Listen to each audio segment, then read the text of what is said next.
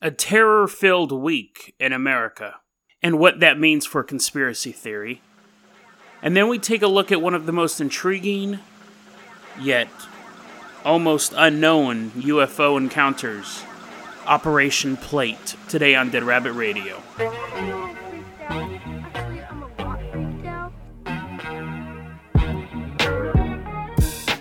Hey everyone, welcome back to another episode of Dead Rabbit Radio. I'm your host, Jason Carpenter. I'm having a great day. I hope you're having a great day too. Let me say this too. I think the people who listen to the show, I think you've kind of got it got it at this point where the show is skeptical, but also enjoys researching this stuff and wants them to be true, wants these mysteries to be solved. And if we solve it and it's fake, then we solve it and it's fake. And if we solve it and it's mysterious, then that's cool too. And I think the people I've talked to a lot of you now through email or online, things like that. And I think we kind of all have that same idea. I basically what I'm saying is I think we're more discerning than the average conspiracy theorist who will just believe any nonsense that has a good narrative behind it. And I think that's what's happened, you know, last week. We saw the results of that last week. First off, we had a guy mail multiple bombs to people on the left, like Hillary Clinton and Barack Obama, Robert De Niro, Cory Booker, and uh, George Soros. And the bombs didn't go off. There's been debate over whether or not the bombs were actually active. There was a conspiracy theory early on saying that it was a Democrat mailing a bomb to other Democrats to make Republicans look bad. Gained traction fairly quickly. And I thought about doing an episode on it while it was going on, and I thought, no, I go, they're going to catch the guy really quick. And I didn't really believe that conspiracy theory. I thought it's possible but it's unlikely. The most likely scenario isn't the false flag. The most likely scenario really is the guy doing it. There's one scenario where it's a guy in his garage getting pissed off at CNN and sending a bomb. There's another scenario where you have a guy being like, So, if I want to influence the election, I could go out and campaign, or I can mail bombs to people that I like, hoping that they'll get through the mail. And, you know, this whole like conspiracy thing. It's it just doesn't wash. It's not that it hasn't happened before, because it has. But, and that's why I wanted to wait till the guy got caught, because he easily could have got caught, and that story could have had more weight. But the most likely scenario is it usually that that'd be like if your liquor store got robbed and the police being like, "Where was your best friend that night?" Because it's possible that your best friend robbed your liquor store to get you insurance money. Now, does that happen? Yes. But the most likely scenario is a random guy comes into your liquor store and robs it. It can happen where it is a setup crime, but nine times out of ten, it is an actual crime. Like I said, I could see where that conspiracy theory was coming from, but I just didn't. I didn't want to do an episode on it because I wasn't sold that it was the case. He believed in conspiracy theories that the political party opposite of him was so dastardly that he needed to send them bombs. We have the guy in Philadelphia, I believe, who walked into a synagogue, killed 11 people. Uh, everyone he killed was like over 70. Shot a bunch of people, shot a bunch of cops. One of the cops is still critically injured. He gets shot, he gives up. 46 years old, only four years older than me. His life's over. Both of their lives are over. The bomber guy's life is over too. They're ne- they're going to spend the rest of their life in a very contained area. They're not going to have any of the freedom they had before. So all their movements are going to be restricted. They're not going to be able to eat their favorite food or watch their favorite movie, stuff like that. Their lives are over. For what? For conspiracy theories, because they were obsessing over these theories. One, that the Democrats were this completely hostile force that is trying to change the structure of the planet. And the other one is just that Jews suck. Like, Jews are so terrible that I have no problem blowing them away while they're in church. Now, you could say that's not really a conspiracy theory, but it is in the sense because if you just thought, if I just said, you know, I don't like that particular ethnic group, I may, I'm just not going to interact with them. But if I believe that ethnic group is trying to take over the planet, or they run the planet, or the reason why my American Idol audition went poorly is because the Jews run Hollywood, that's where the conspiracy comes into the racism. You're letting the conspiracy theory paranoia mix with your already existing racist tendencies or in the other case, the political, the conspiracy theory and your political beliefs. They're butting heads. Conspiracy theories can be really fun to investigate and a lot of fun to discuss, but when you obsess over this stuff, you can become like this guy, like these two guys. There are people who taught who are so into conspiracy theories they get fired from their jobs because no one wants to hear them talk about 9/11 or flat Earth anymore. People who've lost friends over conspiracy theories because they can't let it go. And you, I, I've I've ran into people like that. I've never stopped being someone's friend because they believed a conspiracy theory. But I've met people and you're like, he's going to talk to me about World War II not happening again, isn't he? Oh, yeah, here he goes. Battle of Britain. That was all CGI, even though it didn't exist back then. Ugh. Just trying to drink coffee. You can't obsess over this stuff. We can have fun talking about it. But when you let the. It's just like anything. You can have a fun hobby, but then when you start spending so much money, like Magic the Gathering, when you start spending so much money on the cards, you're actually not able to afford food for the next week because you just had to get this card, that's an obsession. And generally, we can then go, you know what? I shouldn't have spent all my money on these magic cards. Did I really need that? I don't know, Shivan Dragon.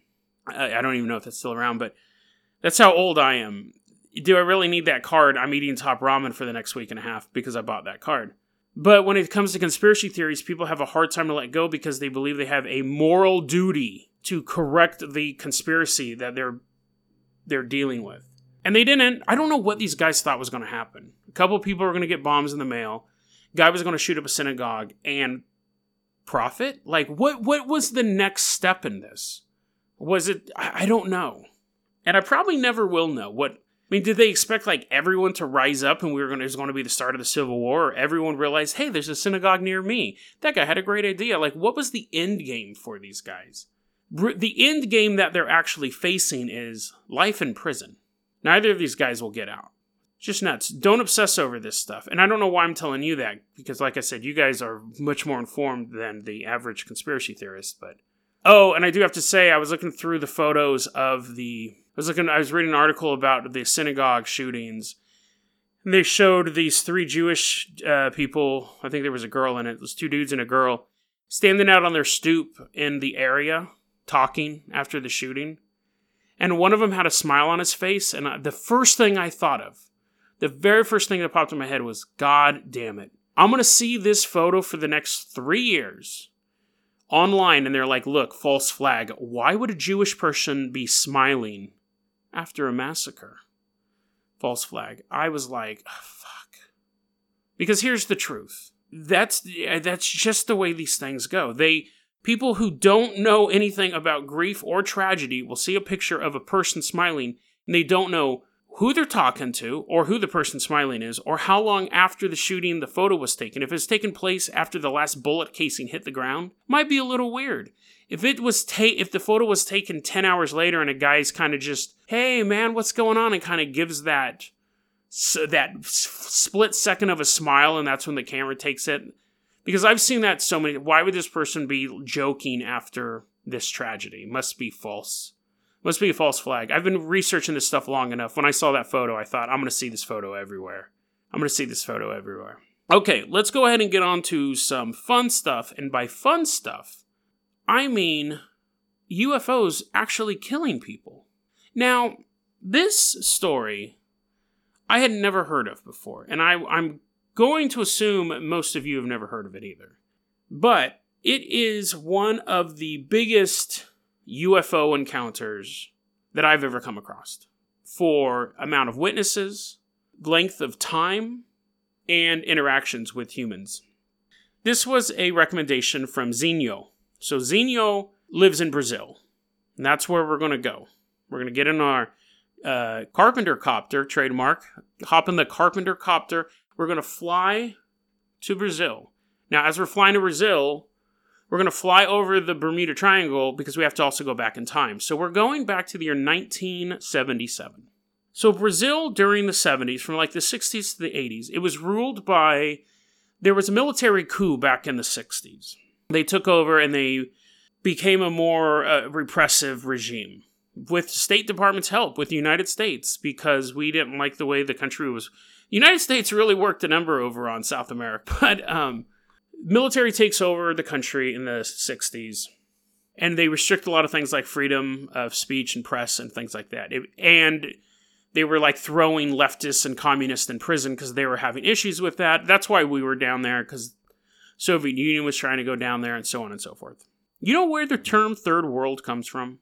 America was classified as first world, and all of our allies were first world. Soviet Union was second considered second world, that was the designation. All of their allies were second world countries. And third world meant a country that was not affiliated with the United States or the Soviet Union, so they tended to be poor. And that's then the term just became third world country to mean a poor country or a slum. So that's where that term comes from. So at this point in time, you still had factions from the Soviet Union supporting troops in South America, and we were supporting governments or rebels in South America. Proxy wars, basically. Now, Zinho has been a, a, great source of information on this. For one, I never knew this existed. And for two, he was able to give me kind of a ground level view of this area. So we're going to go, this is October 9th. This is very, very well documented. And again, it's bizarre that it's not more well known. October 1977 we're gonna go to, we're landing the carpenter copter. We're gonna land on Colares Island. Now Colares Island and it's a fishing village. It has a population at the time a couple thousand people. And they were simple people. They didn't have television. They weren't reading science fiction novels or watching star trek. They just were a working class people. That's what they focused on. So one night this villager was laying in their bed, and a bright light appeared over the house. Now, she wasn't really aware of it at the time, but she first she kind of looks up and she sees kind of the light coming through the cracks of her roof. She had like a ceramic tile roof. And the light gets brighter and brighter and brighter, and then she said she could see through her roof. And then her skin, her skin on her thigh begins to burn and then the light goes away. And she didn't understand it because, again, there's no context for this type of thing. Now, nowadays, you'd be like, oh my god, that was UFO, an alien came down to my house. But if you weren't reading comic books, if you weren't watching those television shows, if you were just living your life in a fishing village, you would be like, you would, I think, probably more likely account it to a devil or something supernatural. A couple days later, some fishermen were out fishing and they saw these bright lights overhead. I think there was two or three of them flying around. And they, I, from what I understood from the story, they were getting ready to get in their boat. They see the lights. It freaks them out. They start running back to the village. The lights follow them. They felt like they were being pursued. When they get back to town, they start talking about this. And it turns out that other people in the village were like, yeah, I, I, I saw the lights too. They're chasing me around and I didn't want to tell anyone because make me sound like a crazy person. And then other people were like, "Yeah, I was in my house, and the light was over my house, and it came through my ceiling." So the people in the village start talking, and they realize that this has been going on, and no one was admitting to it. But now they're like, "Okay, we don't know what this stuff is, but whatever. Like, I guess just kind of deal with it." It doesn't go away though. It actually gets worse. The activity gets worse. People are starting to get bitten, for lack of a better word. The beam of light would come on you, and you'd be frozen. And they started calling the lights in the skies chupa chupas, which means suck suck. And again, that's how I don't want to say I'm not saying simple like they're idiots, but that's how simple their cultural language was to describe this type of thing. Because what would happen was it, that burning sensation on your skin, it would basically put little marks on your skin and it would burn you. It was later described as looking like a burn that had, it looked like it was like this black burn. Someone compared it to a thing called an iodine burn. But it would burn in and you'd have these little puncture wounds and you, you'd have a little bit of blood, just a little bit. And so they believed that it was sucking out their blood or sucking out their life force. They called them chupa chupas because they're saying, oh, there's something biting me and it's sucking the blood out. Now, again, we would be like, no, that's an alien warship. That's a UFO. But in their culture, they're just like, well, it sucks. So it's a suck suck. There were professional people in the village. There was a doctor and a couple nurses who worked there. And people are coming in and they're like, oh, hey, Betty, what's going on? They're like, oh, I couldn't sleep last night. Why not? And they're like, oh, you know, I got the Chupa Chupa was flying overhead. Now, what? Now, because generally the people, you had this rural village, and sometimes in these areas, you would live, the professionals would live in the city and commute to the work. So it's not like they were there every single day. The doctor, it doesn't want to live in a shack. He's a doctor. So the doctor would live in the nearest big city and then they would go, they would commute to work into these villages. Now, the medical staff had heard these stories about these chupa chupas, but they didn't experience them. They were just seeing people come in with bites and burns. And they thought, it there has to be like a vampire bat. It has to be some sort of, or it's self mutilation. That was another thing. They're like, are these people like looking for attention? They're just poking themselves with stuff. Oh, no, I don't think so. You know, and they're kind of looking at it. Now, this kept going on. The lights kept showing up. And two things was two things kind of happened at the same time that caused the investigation to start. One was the ships, the lights, however you want to describe them, because they sometimes would say they looked metallic, but most of the villagers only saw the light. Actually, you know what? That's an interesting point. That's a really, really interesting point. Damn it. I wish someone was here so I say I could say, remind me to talk about that. And let me write this down here real quick, because I don't want to get ahead of myself. I'm writing it on my hand like a four year old. Okay, so two things happened at once. One, the villagers who were fishing, that is their job, that is their livelihood. They are fishermen. And the ships were flying overhead while they're sh- because it wasn't something you would just see like right before you go to bed. It wasn't a dream. You'd be out fishing at night, you'd see these lights overhead, and you're like, "Damn it! I gotta get these fish." But what happened was the ships would sometimes dive underwater. And so it started to give rise to the theory that maybe they were coming out of underwater caves. They weren't like, again, UFOs from another planet. They were coming from somewhere underwater nearby. But when they came into the water, sometimes they would go under the boats or just splash into the water in general. It would scare all the fish. And so you had these people, they're like, yes, it sucks. I get suck sucked every night by this weird light. But I don't care as long as I can catch fish and sell them. I really don't care. And they weren't able to catch fish and sell them. So they started complaining. They said, You need to get the military out here because th- this is an untenable situation. At the same time, in the villages, you had people, because it was so ongoing, you had people going, I'm, I'm leaving. I'm out of here. I'm so tired of being chased around by these lights. Now, there were reports in other villages that they also saw them, but it was mostly on this island. And so people just started packing up. A lot of the women and children left because it didn't matter where you were at. If you stayed in your house, they'd show up. If you were walking around outside in the dark, they'd show up. It didn't matter.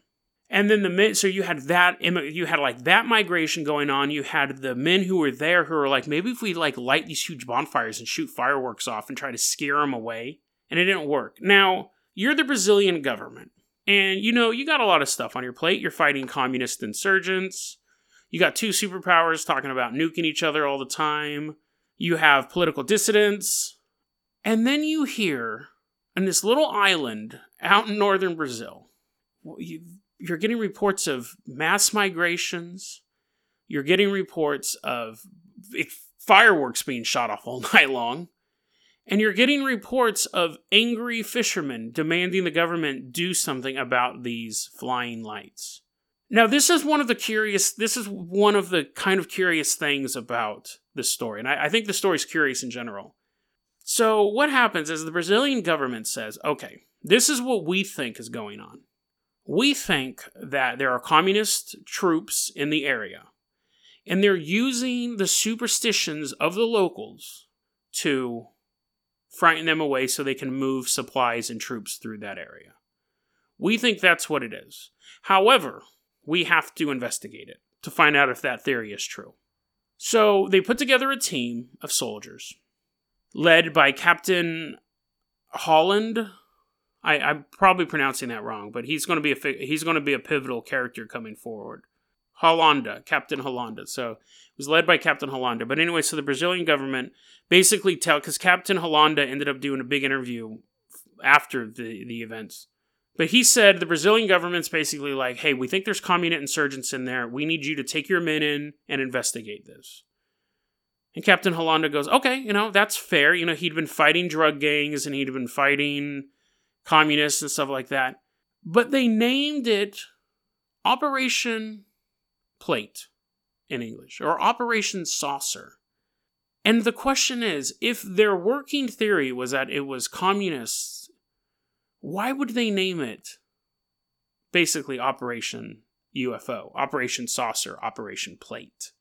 It would be operational. I mean, I, I don't know. Maybe the Brazilian government always has a sense of humor when they name their operations, but that was a curious thing. So you think maybe they had more info in the inside of what actually was out there when they came up with that name. So, anyways, Captain Holanda goes out there with his troops and they start interviewing the townspeople. And the townspeople are like, yeah, you know, these things are flying around, da da da da da. Now, at this point, at this point, the military there is investigating it. And again, on the ground, they're thinking communists. The and also at this point, like I said, the doctors and the nurses now they're saying I saw it too. Like I, I didn't believe them for the longest time. They're doing interviews. They're interviewing all the villagers. They're talking to them. They're like, yeah, you know, they're messing with our fish. We tried doing this. We tried doing that. You know, a bunch of our people had left the area, and they thought, okay, these people are just superstitious bumpkins. These are like basically hillbillies. They'll believe anything. But they start to the military starts to see these things as well these lights in the sky now they're a little better equipped they come out with cameras they come out with film cameras they come out with uh, you know film like photography cameras and captain Holanda said you know i went in with the idea that I, we were going to find some sort of insurgent group i started seeing the stuff and i'm like okay that what i'm looking at must be some sort of weapon that the communists are using. He still stuck to that story. First, he thought the communists were basically like just spooky noises and making uh, like stuff in the sky to make the villagers leave. Now that he's seeing it and talking to the people firsthand, he's still thinking it's the communists or a superpower, a United States or Soviet Union, flying these things around and hurting people. Like he's on the ground now. He's seeing it, but he's still working with that scenario. And then he has an encounter. Now this one was this was really interesting. He talks about this during his interview. He was I believe he was in his house.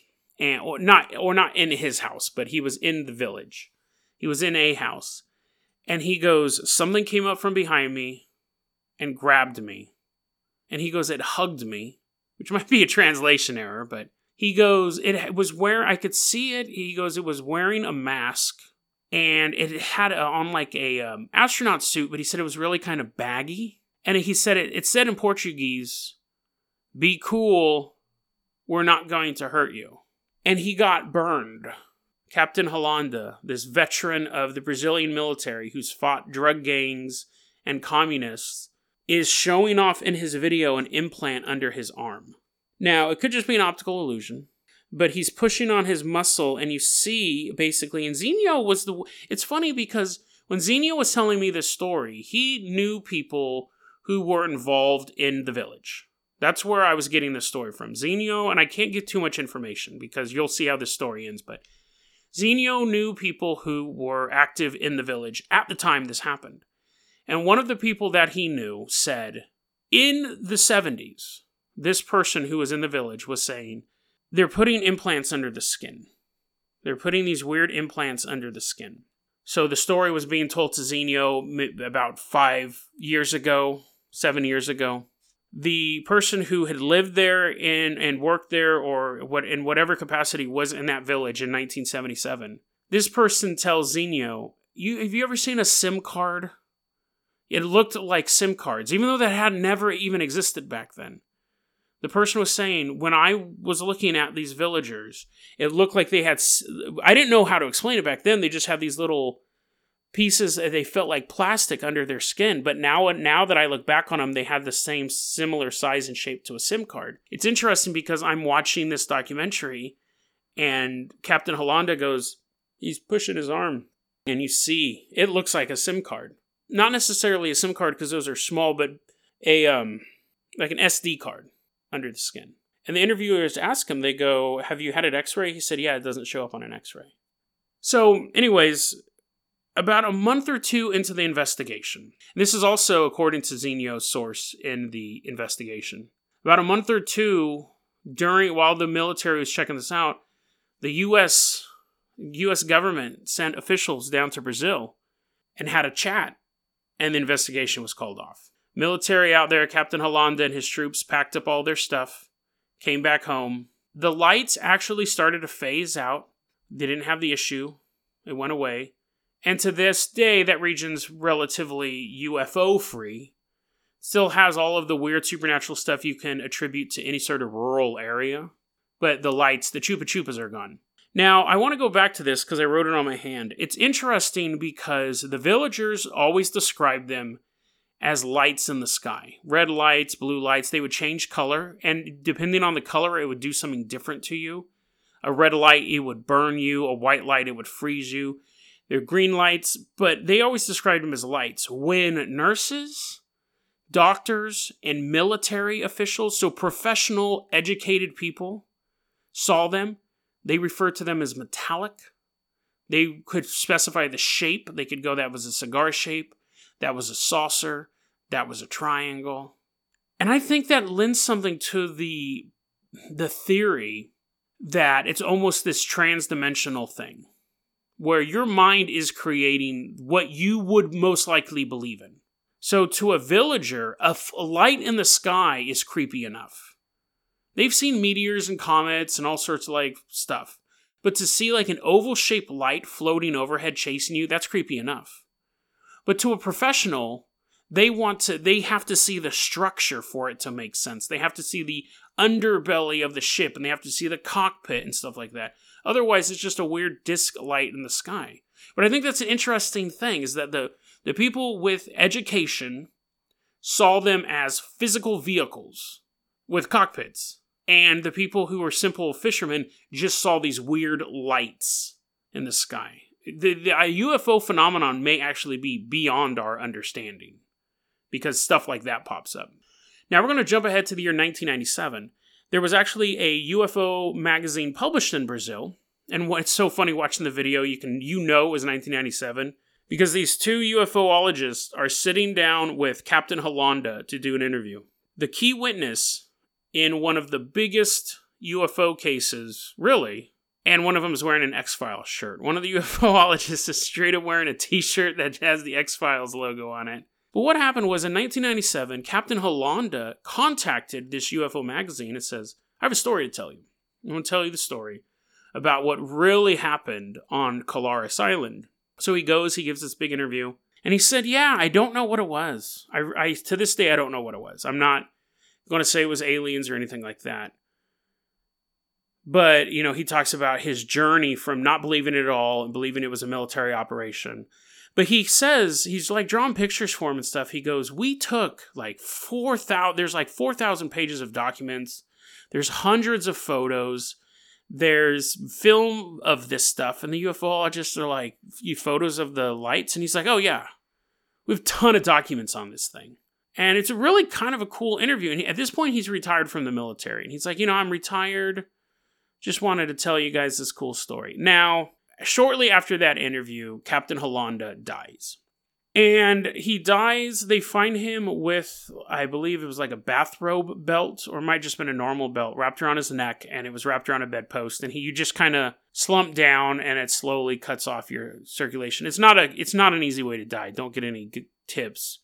There was obviously two camps. One of them said he was murdered for revealing too much about Colares and then the other camp was no, he had suffered from mental illness. Some people said that he had attempted suicide in the past and he he killed himself. Zinho said that his sources were like he never would have killed himself. Absolutely wouldn't have killed himself.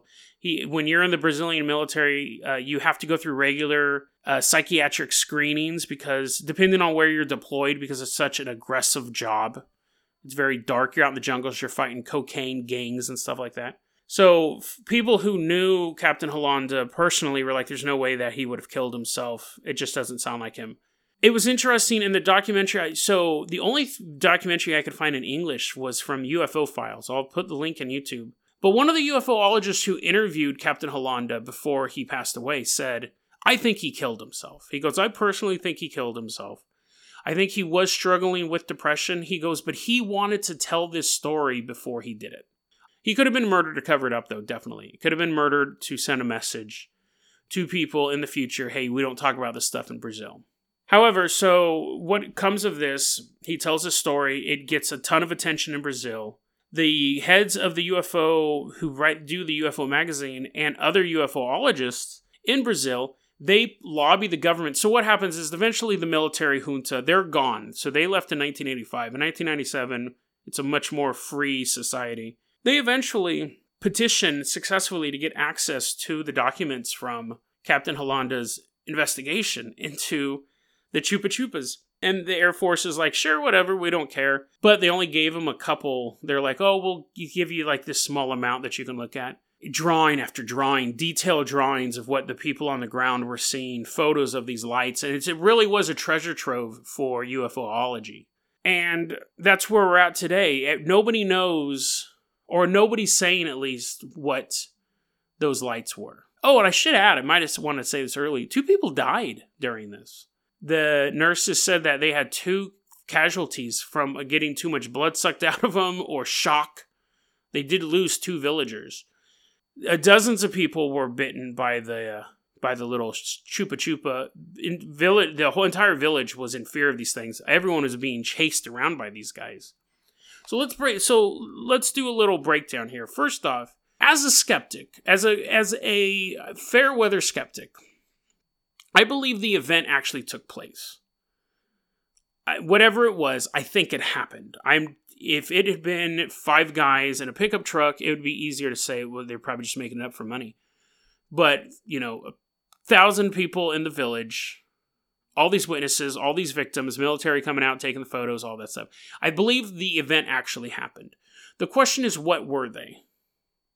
The theories are mass hysteria, mass delusion, and that's possible, but what kind of throws that off is that once the outsiders came in, they shouldn't have seen them as well. I could see a religious fervor in an area, people freaking out, but once you have the outsiders show up, they shouldn't have seen them as well. So I'm not really buying the mass delusion thing, but it's possible. It's possible. The weapon of a superpower, I honestly think that that is the most likely scenario. That it wasn't aliens, that either the United States was testing a weapon or the Soviet Union was testing a weapon. I think that's the most likely scenario. Because again, I believe that it actually happened. I believe the stories that we've talked about tonight really did happen. And the reason why they kind of put the nail in the coffin for me on that was Captain Holanda's story where the guy comes up behind him wearing the mask and had the he said the skin looked loose like a baggy suit. And i think that would make me think he the, the captain Holanda when he's talking about the story seemed to tell the story as if it was a man in a suit. He said the voice he had a mechanical computer voice but spoke perfect portuguese and says be cool we're not here to hurt you and he goes i couldn't really see the eyes he drew a picture of it it looks like a gray, but a smaller head and kind of slit eyes. But he, even though he got a close up, a close encounter of the third kind, he didn't seem to think they were aliens. So I think that we were testing something or Soviet Union was testing something. Here's the pushback on that though. If that is the case, if it is a weapon that humans have developed, how come we're still not using it? Did we find it ineffective overall? Was it a way to try to freak people out and get them to leave the area. But again, it seemed like it drew the military to the area rather than the opposite. If it was a weapon system that humans developed, why don't we use it today? Or do we? And then the third thing is like, is it alien visitors? Whether they're aliens from another planet, or they have a base under the water, or they're coming from another dimension. Was it aliens? Now, I think it's less likely than it was man made, but yeah, again, it's possible. And then you have to look at why they were sucking the blood out of people. What do the SIM cards mean? why were they in this remote area? Why were they around for so long in this particular area? And being observed by multiple observers, even when the military came in, they were still there. It was a crazy story and it lasted a long time. People died, people got burned, attacked, followed. And I thank Zinho for bringing the story to my attention because I had never heard any of this stuff. I think this is more intriguing than something like Roswell, where a ship crashed, or Rendlesham Forest, where like, oh, we saw a light through the forest. This went on for weeks and weeks and weeks and weeks. Operation Plate. And remember, they the UFOologists only got access to a small amount of the documentation that was created from that military operation. What is in the rest of those files? And will we ever see them? Probably not. But I think it may give us a little more answers to what at least the government truly thought was going on out there. Like I said, I'm leaning towards humans and then aliens come in second. And if both of those, if either one of those is accurate, that means those Chupa Chupas are still out there somewhere. Maybe they're sitting in a hangar getting tweaked for their next mission, or maybe they're underwater somewhere getting ready for their next snack. DeadRabbitRadio at gmail.com is going to be your email address. You can also hit us up at facebook.com slash deadrabbitradio. Twitter is at Jason O. Carpenter. Dead Rabbit Radio is the daily paranormal conspiracy and true crime podcast. You don't have to listen to it every day, but I'm glad you listened to it today. Have a great one, guys.